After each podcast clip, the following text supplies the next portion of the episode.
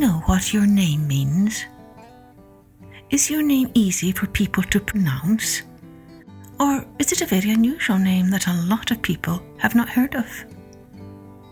Hello, everyone. I'm Kathleen Pelley.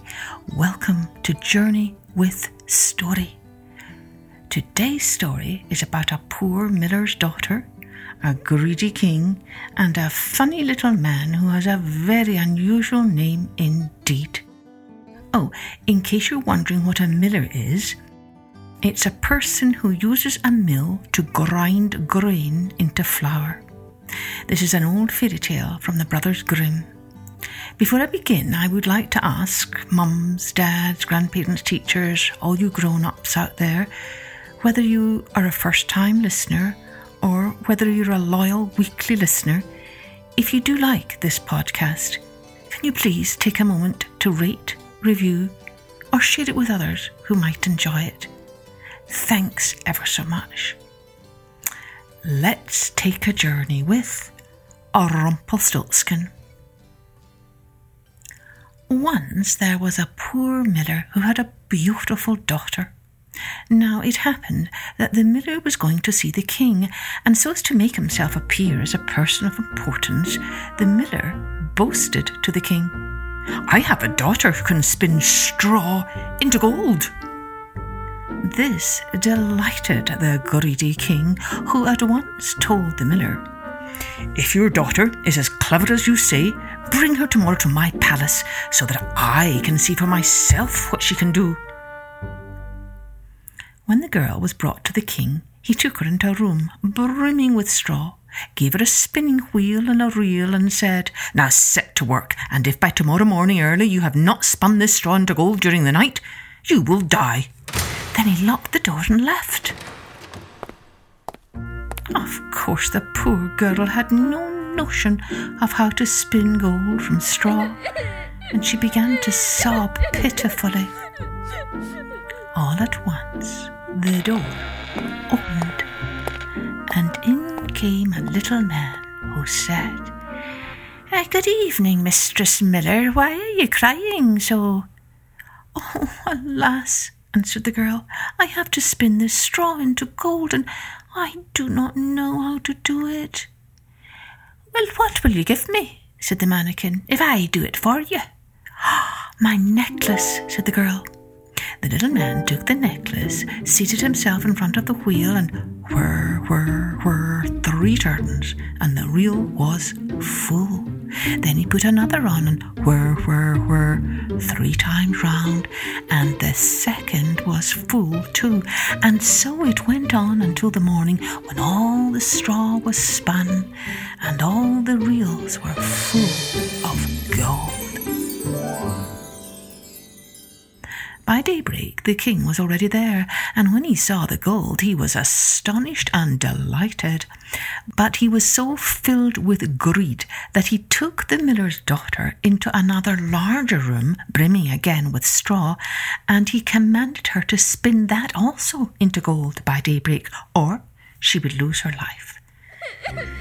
Again, the girl began to weep with despair when the door again opened and the man appeared and said, Well, what will you give me if I spin that straw into gold for you? The ring on my finger, answered the girl. The little man snatched the ring, and he again began to turn the wheel, and by morning he had spun all the straw into glittering gold. The king rubbed his hands with glee to see such a sight, but still he was not satisfied, and he had the miller's daughter taken into a still larger room full of straw, and said, You must spin this too in the course of the night, but if you succeed, you shall be my wife. Even if she is a miller's daughter, thought the king, I could not find a richer wife in the whole world. When the girl was alone, the little man came again for the third time and said, What will you give me if I spin the straw for you also this time? Oh, I have nothing left that I could give, answered the girl. Then promise me, if you should become queen, your first child.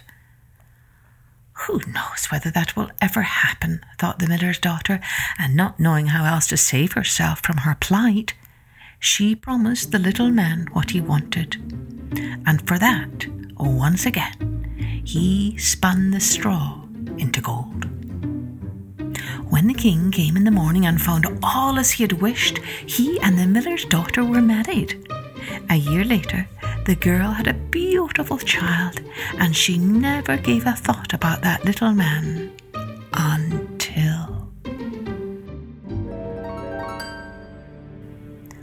One day, he suddenly appeared in her room and said, Now, give me what you promised.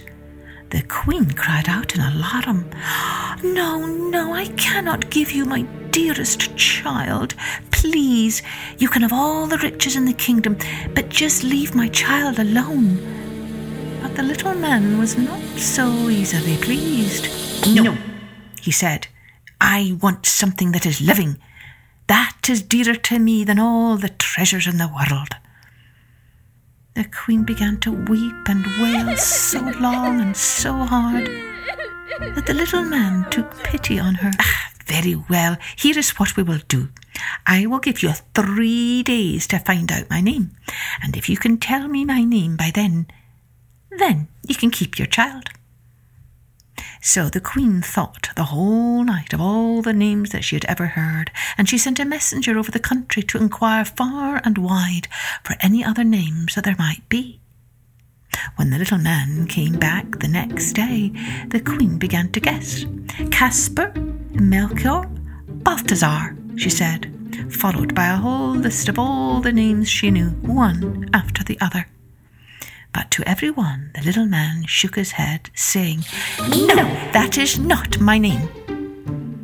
On the second day, the queen sent a messenger out into the surrounding neighbourhood to find the names of the people there, and she repeated to the little man some of the most uncommon and curious names. Perhaps your name is Short Ribs, or Sheepshanks, or Laceleg? But always he answered, No, that is not my name. On the third day, the messenger came back again to the queen and said, I have not been able to find a single new name, but as I came to a high mountain at the end of the forest where the fox and the hare bid each other good night, there I saw a little house, and before the house a fire was burning, and round about the fire quite a ridiculous little man was jumping. He hopped upon one leg and he shouted, Today I bake, tomorrow I brew, the next I'll have the young queen's child. Ha ha, glad am I that no one knew. Rumpelstiltskin is my name. So, the next day, when the little man came in and asked, Now, Mistress Queen, what is my name? The Queen said, is your name Conrad? No. Is your name Harry? No. Well then, perhaps your name is Rumpelstiltskin? The little man screeched and stamped his feet in a terrible fury before storming out the door, never to be heard of again.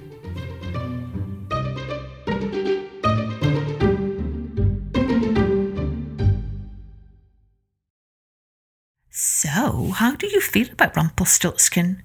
Do you feel a little sorry for him?